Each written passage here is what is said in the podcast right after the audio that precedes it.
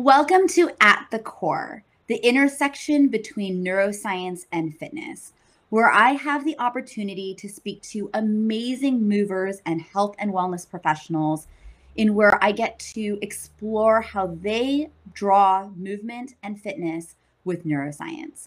Today's guest is Tara Lyn Emerson. Tara is a fitness professional and influencer. She has been featured trainer and coach for TRX Training Club, Popsugar Fitness, iFit by NordicTrack, FabFitFun TV, Nucleus Core Pro, and Equinox. Having a father who was a professional tennis coach, Tara has been an athlete since she was very young. In her teens, she fell in love with weight training and subscribed to a slew of fitness magazines. Now, as a personal trainer and movement re education specialist, Tara is passionate about showing others how strong they can be. Feeling strong has always been important to her because as a young adult, Tara was diagnosed with a neuromuscular disease in her lower legs and feet. This is an ongoing obstacle she faces and refuses to let the disease control her life. You will notice her workouts always include a lot of core work and proprioceptive training, something we will get into later. Welcome, Tara. And thank you so much for being here today. Hi, so glad to be here with you.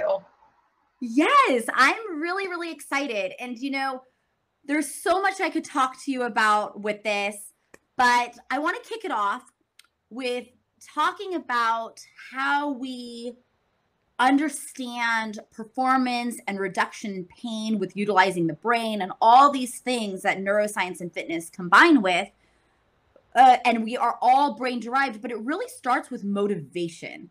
And and that is also housed in the brain. And if we think back to like high school days when we learned about inertia and for those of you that are like what are you talking about?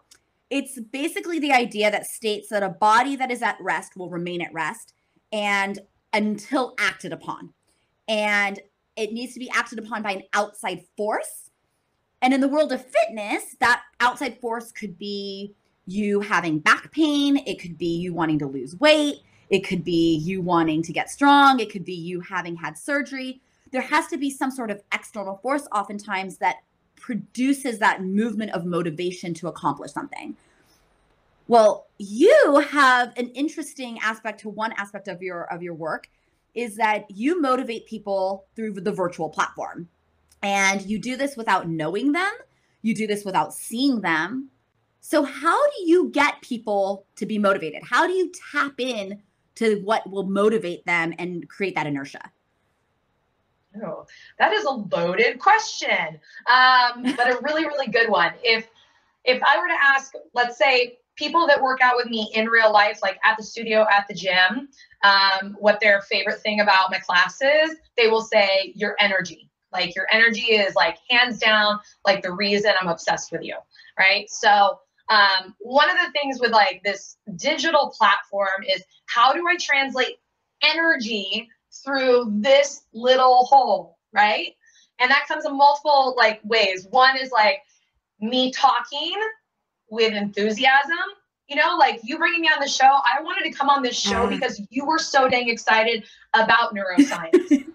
right? If you weren't excited about it, why would I even want to come and talk to you? Right? So you have to find a coach that's like excited um, and gets you excited. And then I tend to wear a lot of bright colors. Um, I think that's a part of like glow that is like att- attractive to people.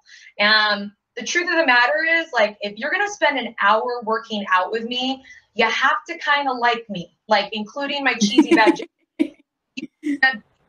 if you think about it, like I don't talk to my mom for an hour every day, but I'm going to spend an hour with this person. And whether it's personal training or it's group fitness and you're following along, you got to want to be there. And if you didn't enjoy being there, you're not likely to come back and stay motivated yeah. to keep it. Um, you also want to feel seen. And so, how do I make somebody feel seen and known through this lens? Even if I can't see them or I don't know their name. And um, one of the comments I'll get from people is they would be like, I swear you can see me. Like somehow I just feel like you you saw me. Um, and that comes from Amazing. years of teaching group fitness in person, though, is like seeing a large body of people, knowing what lights them up, knowing when they're going to start getting tired, when I'm going to start to get that like glazed over look in their eye when they're not paying attention anymore. So I orchestrate my classes and my sessions in the same way you would orchestrate a great show. Like there's going to be crescendos, there's going to be ebbs and flows. We're like I brought them way up here. They worked really, really hard for me, and now I gotta I gotta bring them down a little bit. I gotta give them some relief, give them some jokes, some play, some whatever it takes to keep them interested, but to like down regulate some of that intensity and then bring them up again and so that they feel like they're on this journey with me and um, knowing when like if i have you down for push-ups and the next thing is lunges, is that you're probably going to linger on the floor till the last minute. And so I'll be like, come on, this. And I can't see them, but in my head, I know what that feels like when you're tired and it's hard to yeah. get off the thing and you're like, you're lingering and kind of dragging, or you might even wanted to because there's 20 seconds of rest, check your phone. I'll be like, don't check your phone. We don't have time for emails. We got to go. Let's do this. Let's do this. Um, so I have to get in a mental space where, like, if this person like actually had their camera on, what would I be seeing? And then trying to speak to them directly. Um, that's it. But every that's motivates like what motivates me and you is very different from somebody that's brand new to fitness. Right? right? a regular exerciser, they're motivated by numbers, by performance. They want to see that they're getting better every single time. And then somebody that's brand new to fitness, it's just like they, they just want to make it through that that workout, like just survive the other side. So you need to like kind of do a little more hand holding and like just tell them that they're awesome and to keep going and all those types of things. Well, I think I think that's the interesting aspect of it. You know, you know it, whether people realize it or it's just happening within them. That aspect of those crescendos you mentioned, and that aspect of motivation and inspiring and enthusiasm and energy, and all these aspects. Well, immediately what happens is like this dopamine release, right? This endorphins, this idea that like I can, and she thinks I can, and now I'm thinking I can, and and all these literal neurotransmitters that take place in our brain that you get through that workout, you enjoy that workout, you end it with a smile, it brings you back. And over time, that becomes a new habit, right? But it takes that first step and it takes, you know, there's enough trainers out there for each person.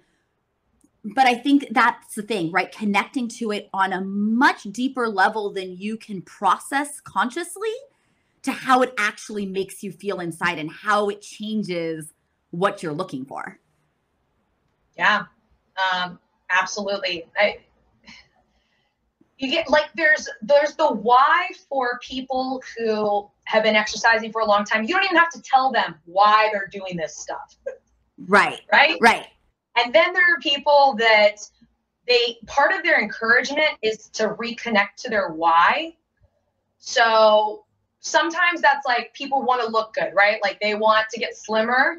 They want to know that they're um, burning a lot of calories and that their heart rate's up and they're in their fat burning zone. So sometimes I use verbiage like that because I know who that motivates. And then there's people that need to know that they need to do a lunge because functionally they need to constantly be able to get themselves up off the floor. That's their independence. And so that's motivating to another demographic, right? And your athletes want to get better. So maybe we're doing glute work, and I'm like, hey, my runners, my cyclists, you are going to get stronger and faster and better at your sport if you make sure to continue to work out your glutes. So you have to like target all these people at once and keep them interested right. and motivated, but know that there could be a broad range of people working out with you at the same time. Well, and it's also changing that that conversation that they have in their brain, right? The the constant chatter we have in our own mind the amount of times we're able to tell ourselves we can or we can't. How do you in your own life or for others how do you change that conversation to be able to accomplish the goals you're looking to accomplish? Mm. if i told you that i didn't have dark thoughts during a hard workout i would be a complete liar. And I was doing a workout the other day. If you've ever seen the the VersaClimber, it's like Mhm. They call it the machine, whatever. But it's an intense, speed driven workout and it's hard. And uh, we were doing intervals, and I think I quit mentally in my head about five times. Like I came up with Oh. excuse. I Excuse actually saw that video. I Oh, did saw you? that video and I quit just watching it. I was like, this is insane. This is crazy. because when you hit the pain pit, you will start to talk yourself out of it and you will make up like the dumbest one I came up with was that my hands were starting to get sweaty. And if my hands are starting to get sweaty, there's a chance that I could fall off this thing and hurt myself. There's no way my hands are sweaty enough for that to happen. But like I noted it as like one of the silliest things that I tried to convince myself as a reason to quit. And um, getting yourself to not quit in those moments. And I'm not saying you're going to be successful 100% of the time because you might end up deciding that you need to quit this interval. But I think the key is like to always keep trying because quitting does have to happen sometimes. You have to quit things. Yeah. Maybe you quit a little earlier than you wanted to. You quit 10 seconds before you wanted to. Maybe you quit one rep before you had like anticipated, like I'm gonna do 10 reps and you had to quit at nine. Um, and Right. those things happen. But the more you show up and, and you do five more seconds than you thought you could have, or, or two more reps than you thought you could have, you start to build this confidence. And this is brain driven, right? Like that Right. you made it through that before. So your brain anticipates things will get hard, but I also know that I'm going to be okay. And that I don't have to Right. flee right away. And even if you do for any reason quit early right? You you succeed to it earlier than you needed to. If you are able to have that true inner dialogue with yourself and say and recognize it say I, I felt that i needed to do this but i probably actually didn't. Now i'm totally safe. That next time you realize that and don't right? Like you use that not as a quitting failure but as a as a learning tool to make you more confident, make the threats go down, and make you feel more secure with your decisions to push past those comfort zones next time. Absolutely. And some of those conversations, the the hard part isn't even necessarily the stuff that happens in the workout. It's like getting to the workout.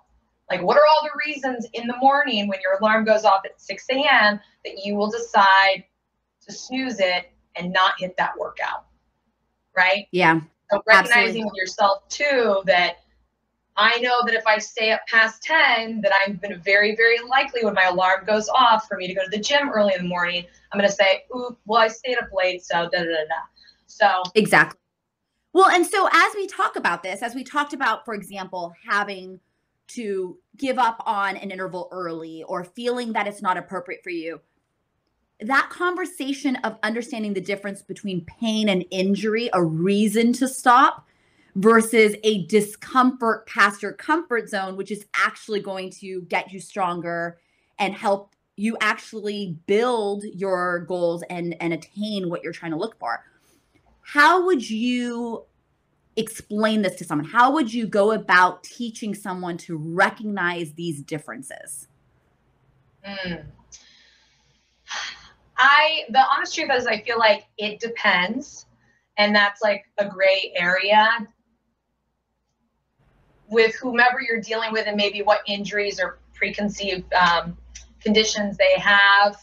Um, I can honestly say I don't always do the best job with myself because I've built up this mental resilience where sometimes I have to decide yes, you could do that, but is that smart?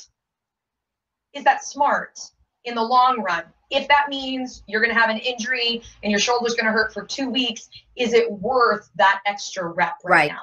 Is that strain? Or are you just being like, you know, out of your comfort zone and feeling some of that intensity? Um, So it, it's it, it's hard it's hard to say. Um, obviously, if you're doing something endurance wise, I feel like you can push past that discomfort and go a little bit longer. But sometimes when it comes to picking up really heavy weights, I think we have to be smarter about Yeah. something that might be painful for your body, even though you want to be like, cool Joe, you know, like I can do that weight kind of thing. Right. A lot of a lot of the neuroscience world talks about the one rep pain free. All you need to do is one rep pain free, whatever that is, whatever the weight is, whatever the exercise is, not to say, okay, now I did one rep, let me go 10 reps. It's it's not the same thing because there is a sense of endurance, stamina, muscle load, loading tensions, all these things that are going to create that impact of whether you have the skills to do 10 reps. But this idea of one rep pain free and being able to build the confidence and knowledge in your brain to understand what is maybe discomfort versus what is actually causing pain or hindering your current skill set. Mm-hmm. And is that one rep pain free? Do you know where your form should be, and are, are you able to maintain that? Yes, well? absolutely. So there's a lot of dimensions to that. Um, but like I said, like sometimes I don't always do a good job of that either because, um, but then you learn from that, right? So every right. time that. I've done something I shouldn't have, if I had been smarter, I learn from that next time, and you know, I don't try to be that person.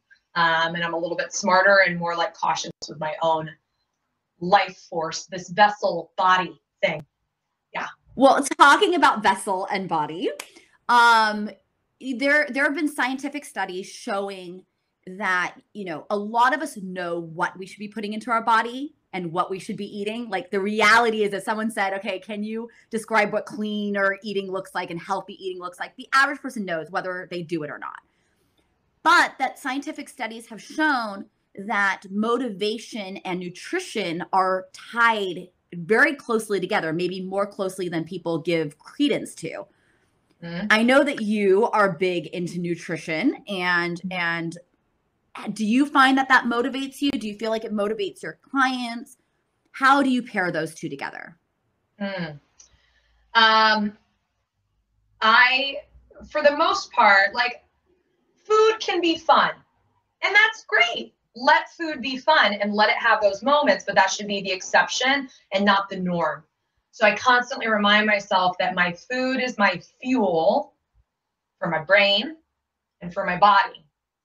And if I want to fuel something properly, just like you want to, you know, put gas in your car, you want to get good gas for your car.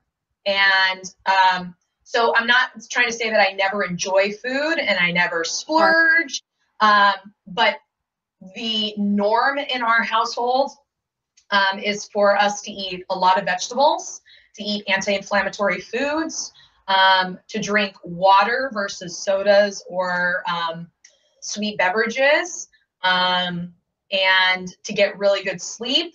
Um, there's like all these elements outside of just picking up my weights and lifting my weights, right? So I know that those all play a part in not only how I feel, um, but also what I think about my body and myself. Like if I value this, then I wouldn't constantly put things that were junky into it, things that were creating more inflammation, um, things that were making me like crash really hard or make me feel super bloated or lethargic because that's counterintuitive to everything else I'm trying to do in my life.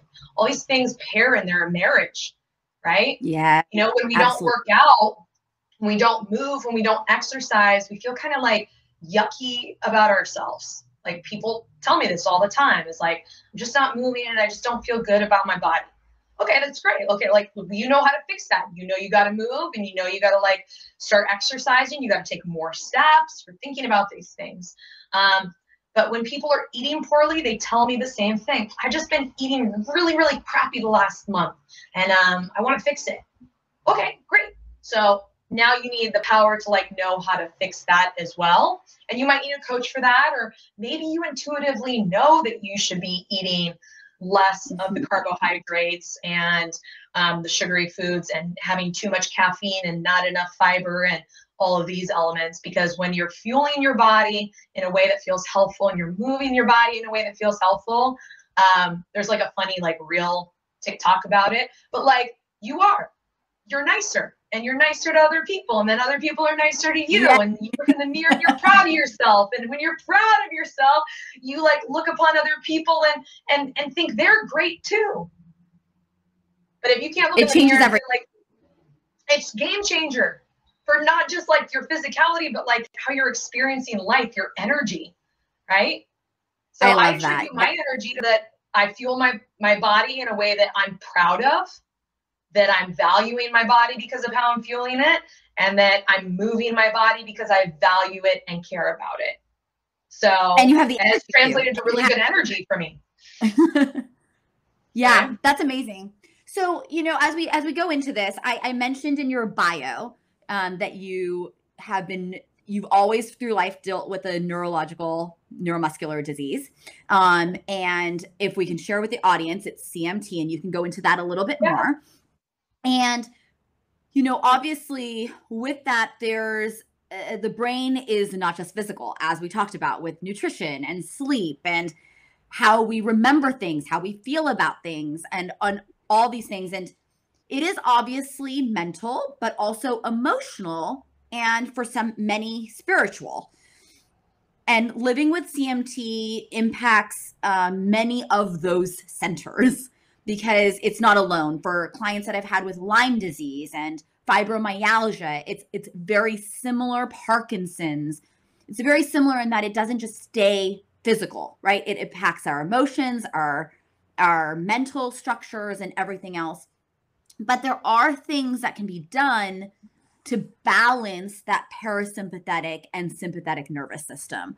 There are things we can do to make us not have this fight or flight and and be able to balance this. Do you have any suggestions thoughts things you've done in your own world um, to be able to keep you as strong and happy and energetic as you are? Mm. um, this so cmt stands for charcot-marie-tooth and um, it is a neuromuscular disease um, that is hereditary that i was born with. Um, that's experienced by multiple family members of mine. And it causes um, nerve damage to lower limbs. Um, it can also affect your hands. The list goes on of ways that it can affect and impact your life. And I was about 13 or so when the doctors told me that um, I've been diagnosed with this. And there was a lot of things that they told me I was not going to be able to do in my life and things that I was not going to be good at. Um, things like running, I was never going to be good at, jumping, um, that I would at some point maybe have to have walking assistance, whether that was leg braces or a cane or potentially a wheelchair by the time I was in my 30s if this progressed the normal way it does. Um, doctors do what they're supposed to do. That was like an honest, like, this is what the disease is, this is what happened, these are all the things that could impact your life. And your life can look very different from other people's. And I remember it, it was a young age, but looking at myself in the mirror that day when I got home, just quiet me in the bathroom, and being told that you are disabled and that you would live a disabled life, it it scared me but not more than not more than looking in the mirror every day at myself and seeing somebody that couldn't do things. And I swore to myself that I would do everything in my power to constantly discover the things that I could do despite the limitations that were on that list. And I have to tell you that even the things that are on that list, I've proven wrong because I've worked on my proprioception, because I have constantly revisited the hard things, um, because I wasn't willing to just like throw in the towel that like people with CMT constantly trip and fall, they have terrible balance, yada, yada, yada. Um, that I was gonna, okay, so, you know, I know all this stuff about neurology too. Like our balance is based on like multiple things. It's not just proprioception you know? So it's my eyes it's my inner ear. Those things are not affected by this disease that i have. So if i can upregulate those and make those stronger i'm going to be less likely to fall. Um, even with my feet and like they say the nerve damage and like not being able to move my toes independently I got myself a coach because the truth is that I didn't want to do it on my own. Like I just didn't have the um, I would get too frustrated. I needed somebody there with me to encourage me to work on my feet. And um, I wanted to hit my head on the wall multiple times for weeks and weeks. Um, but my feet have gotten better. I can actually move my toes. And um, my balance is greatly improved. During COVID, I started working out barefoot instead of with shoes on at the gym. Uh, my feet have gotten better. Um, they've actually grown in size, which is a good thing for someone with CMT. So all the things that I was told medically, like not possible. The more I put attention on it and kept insisting, it's like the SAID principle, right? So you want to tell them what the SAID principle is? Yeah, so the SAID principle is specific adaptation for things that you're applying, basically. So anything you want demand. to do, yeah, impose demand. So um, specific adaptation for imposed demand. So basically, it's whatever you want to accomplish, you got to do that to accomplish that. It, it, it, there's the transition and that information. So if she wants to move her toes, she needs to move her toes. At least put my brain there right? And manually yeah. move it with my finger if I need to. Exactly. So it's like I don't care who you are and what like how old you are, what limitations somebody else put on you. If you care about something, you are going to get better at whatever you practice. That's what the SAID principle is. Whatever you want to get better at it, if you practice it, if you keep insisting, if you put the demand on it repeatedly, your brain will freaking figure it out. It will. Yeah. And it'll figure it out for so many reasons. It'll figure it out because clearly it's important to you and you're putting so much time and effort into it. So it's going to be like, oh, okay, I, I get it. She's not just doing this one time flicking her toe up. She's doing it over and over and over again. And and I, we have to say the SAID principle is whatever you want to get better at, you'll get better at. But again, whatever it is you're doing, you have to be doing well at to be getting better at. So if you do it poorly, you're going to get very good at doing it poorly. um, but it, it's this whole transitional thing, and and and I love this aspect of not being limited by your limitations, regardless of what those are. We all have them. But regardless of what those limitations are, being able to explore what you can do and suddenly push those thresholds of things that we're told that you couldn't do, which is just so uplifting and so mind blowing, and and really how the brain works. Yeah. There's no so Terry, you, age Okay, go ahead. No, no, go ahead. Yeah, no age limit. Absolutely no age limit. I mean, just in general, that whatever, and I suffer, but I'm like very mentally like dead set on doing things. But um, I use myself as an example to others who who tell me, in our sessions, oh, I just don't have good balance. I'm like, oh, you don't have good balance. I don't have good balance. Like, you know, but like I need to practice it to get good at it. So we can't just put ourselves in a category and give ourselves a sentence of I'm not good at balance or I'm not coordinated or I just don't have good, you know, hand-eye skills. And we give ourselves a sentence that's like it, right? And well, and that becomes a conversation that we talked about earlier, right? That constant inner dialogue of saying that. mm-hmm. And when you start to see small improvements, even if they're small at first, it gets you excited. You're like, there could be more. Like we're untapping something. If this was not a dead end, we might have thought it right. was a dead end. And if we can like make small, you know, chiseling way of doing something well, like you said, and getting a little better, even if it's 1% better, then we're like, hey, there's hope there. There's hope. Well, and I think I think that 1% better and acknowledging that it was 1% better, right? Because being 1% better is awesome, but acknowledging it now changes those neural pathways again in that oh, she was proud of me. I was able to. I liked it. I'm going to do more of it. And it, it, it helps steamroll that continual growth n- neurologically as well, which is going to be that much better than just physically trying to put those demands on yourself. Absolutely. I mean, if I could encourage people like in their own journey, is like I went and got a coach, right? Like I said, I don't want to do the toe work on my own. I wasn't going to do it. and I was going to be hard on myself and I was probably going to cry. But if somebody was there and they were encouraging me, then I knew I was going to achieve. You know, the best coaches have coaches, and everybody can benefit from having a coach. You know, you don't have to have a coach like for forever, but get a coach to help you get to that 1% where you, you start to go, oh, wow, okay, I can keep going. Like if I keep doing this, it's going to get better and better. Yeah. You mentioned proprioceptive work, right? Obviously, with the this impacts people with neuropathy, people that have gone through chemo and radiation treatments. I mean, this impacts a lot of people and just proprioceptive work in general for people that have had acute injuries. Um, studies have showed side by side that nothing you can do about it. An acute injury that leads to a lack of movement, movement directly, the mechanoreceptors directly impact our proprioception skills. So if you're going to have an injury and not move the limb, you're going to have reduced proprioception in that limb for that period of time. And then it's on you to build it back up or bring that proprioceptive level back up. So there's three types proprioception, interoception, and exteroception. And all of them are critical for you in how you take in the world and, and everyone. Uh, the interoception of how we feel inside our bodies, and of course, the proprioception, which is understanding where our bodies are in space as we move along our world. How do you train these? How do I train these for myself, uh, for people? Yeah. How do you train it for yourself?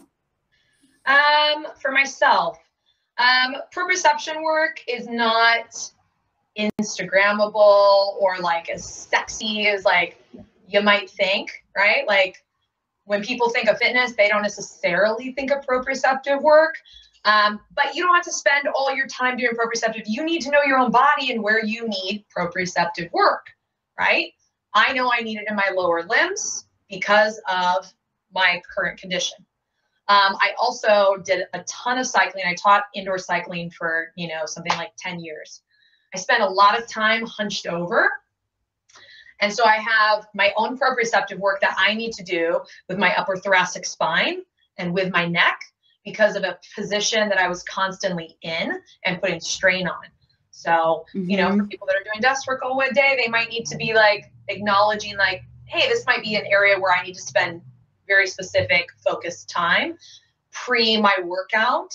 So I have my own pre workout routine.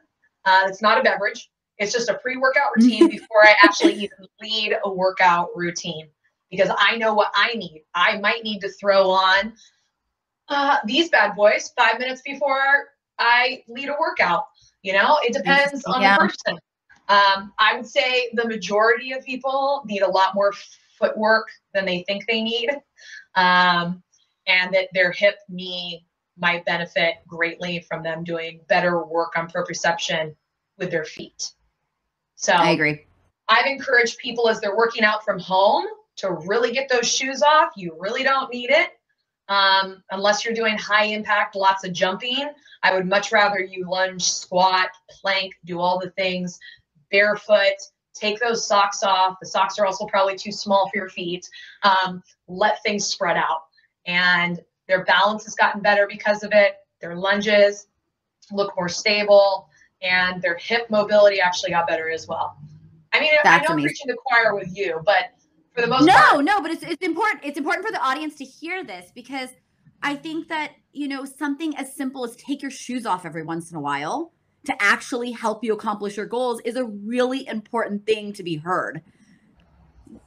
We don't we don't do enough of it. We we lock ourselves in shoes day in day out all through the day and and ultimately what is it that we want in our own bodies to be more competent and capable of and that's our actual feet not our shoes Absolutely. I actually had a client during COVID who had orthotics prior to, had like knee and hip stuff and had orthotics because of it. But then COVID hit and we started working out from home. I said, You're not wearing shoes anymore. Take those off. We did a bunch of work on her feet, yada, yada, yada. Now she's going back to the gym. She put on those same orthotics and she had knee pain again because we had actually fixed what had happened with her foot, right? so we actually yeah. fixed that uh you know anyway I can go on. well, so you you mentioned you mentioned visual and vestibular being a part of balance training, being a part of the neural hierarchy. We bring it up every single month with these at the core conversations. You can't go without it. You have some vision drills that you've done to accomplish some of your goals. Um, we had been talking previously about some of the ways that you use vision to keep you motivated, to push past your comfort zones, to mm. help you get get bigger movements. You want to share some of those? Yeah, I mean, I can't take credit for it because I stole it from my strength and um, conditioning coach. Um, but he did it like without necessarily knowing that I'm also into all of the vision drills that we've learned from um, the neuroscience classes. Um, but that um, when I'm in the when I'm in intense intervals, so let's just use the bike as an example. Like a lot of people are familiar with indoor cycling. When I'm doing intervals on the bike, when I am feeling really good and I'm working really strong, I hone my eyes into a like a fixed position um, on something very, very specific. And it's almost like I'm sinking my teeth into what I'm doing and I'm getting extra focus by taking my eyes to a certain spot when I hit the pain pit, when I start to have conversations of your hands are really sweaty, Tara, you should probably quit. Or you already did three workouts this week, Tara, you should probably quit early on this interval. So when I go into that really bad place, um, energetically, mentally, physically, the lactic acid's building up, the burn is intense. I don't focus my vision on a sweet spot. I actually take my vision wider and I use my peripheral to see what's like around me. And sometimes that can energetically mean like seeing a person that's next to you doing the same interval and feeling motivated. Um, but it actually helps me to tap into the parasympathetic to calm myself down from that like crazy place, right? To get myself mentally in a better state where I'm more calm and I can be more like specific about Okay, so where do we need to do better right now? You're in the pain pit, maybe you need to breathe better, but taking my vision outward and giving myself a wider view of things um, actually helps. And I, I got that simply from my strength and conditioning coach who said, when, you know, when you're feeling a lot of pain, just try to like look at a broader picture. And I was like, oh man, that is deep. Because I also think that taps into something bigger Completely. like gratitude, perspective, like even just in daily life when you're in the pain pit in a relationship or at work is if I keep focusing on that one thing when things aren't going well in the relationship or when it's really stressful at work, I just keep digging myself deeper and deeper into the hole instead of when I take my like perspective wider and I'm like, oh, okay, well, when I have a wider perspective, I can I can better deal with stress at work or whatever it is. I love it. I, I, I love the analogy of it too because it it absolutely works. And and the reason for this it, it's so interesting to me because we rarely work our peripherals. We're always so focused in. We're always looking at a phone. We're always narrowing our eye gaze. And ultimately, only 2 to 3%, I think, of what we see is in our fovea for a focal point and the rest is our peripherals. And it goes back to this whole threat matrix of what feels comfortable to our brain. And the more we can see, the more we can perceive. The more we can perceive, the more we can react in accordance to to allowing our safety of our of our bodies. And so yes, we're sitting on a bike. Yes, we know where we're at. We know we're not going to fall over. We know no monster is going to come out of the closet but yet expanding those peripherals and letting the brain decide that is all the difference in the world. So, yeah, we absolutely do encourage peripheral widening and and this idea of being able to work on our peripherals that helps our balance. It helps our pain management. It helps us feel more confident and more comfortable in our environment.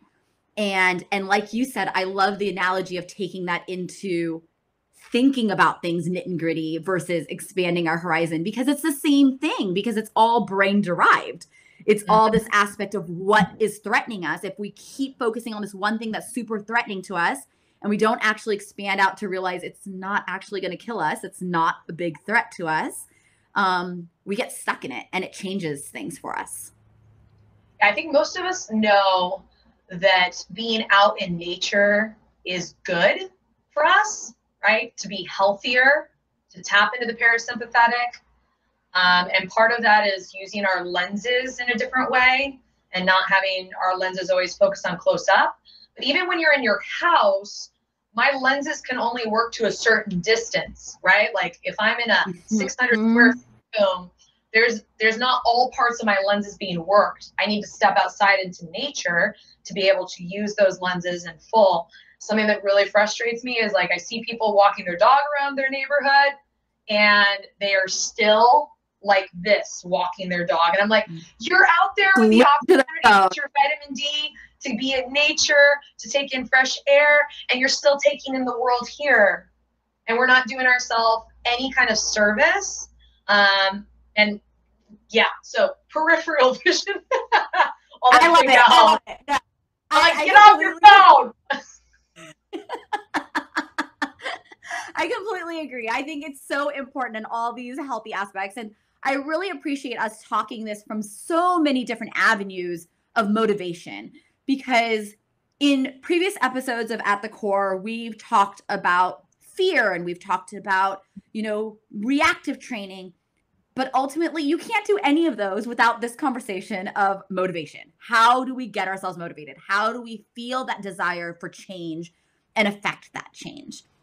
So, Tara, we are going to do a lightning round. I do this with everybody. It's the same questions, and you are going to spitfire off the first thing that comes to mind. Hey, you didn't tell me about this ahead of time.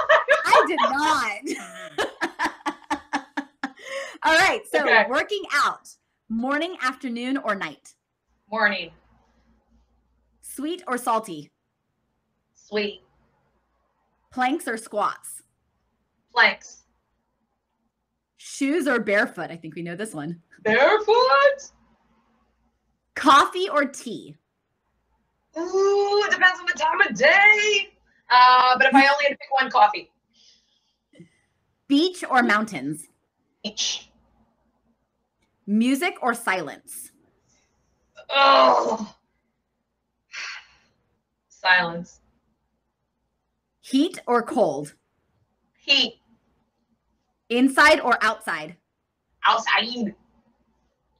Jasmine or peppermint? Peppermint. Spontaneous or planned? Planned. Learn something new or perfect something known? Perfect something known. This gets every single one of uh, one of you guys.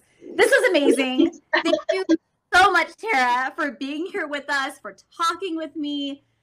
Is there anything else that we did not address that would be awesome for the audience to hear that you would like to share, or anything else you would like to share on this platform? Oh, I don't, I mean, find your motivation and keep the big mo rolling. Keep it rolling, keep it rolling, keep it rolling. Right? I, uh, get yourself a coach. Coaches work. I like- this is a great coach right here. Be sure you're a great coach. Well, thank you so much. This was absolutely amazing. I hope that all of you gained some insight into a new aspect of neuroscience and fitness. And hopefully, this conversation motivates you, motivates you to accomplish your goals, makes you realize that it's possible. And regardless of what anyone says, what matters most is what you think of yourself. And there are many, many ways to help you brighten that conversation within your mind. So, thank you so much. And we look forward to seeing you again at At the Core.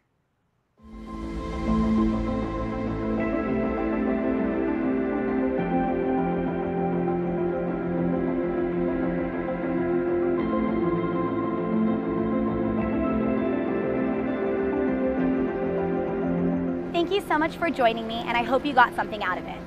We'll have many more videos that help you with rehabbing your shoulder, low back, knees, and everything else that will allow you to be active and healthy through all the things that you love in life. Please feel free to follow us on all our various social media channels, and we hope to see you back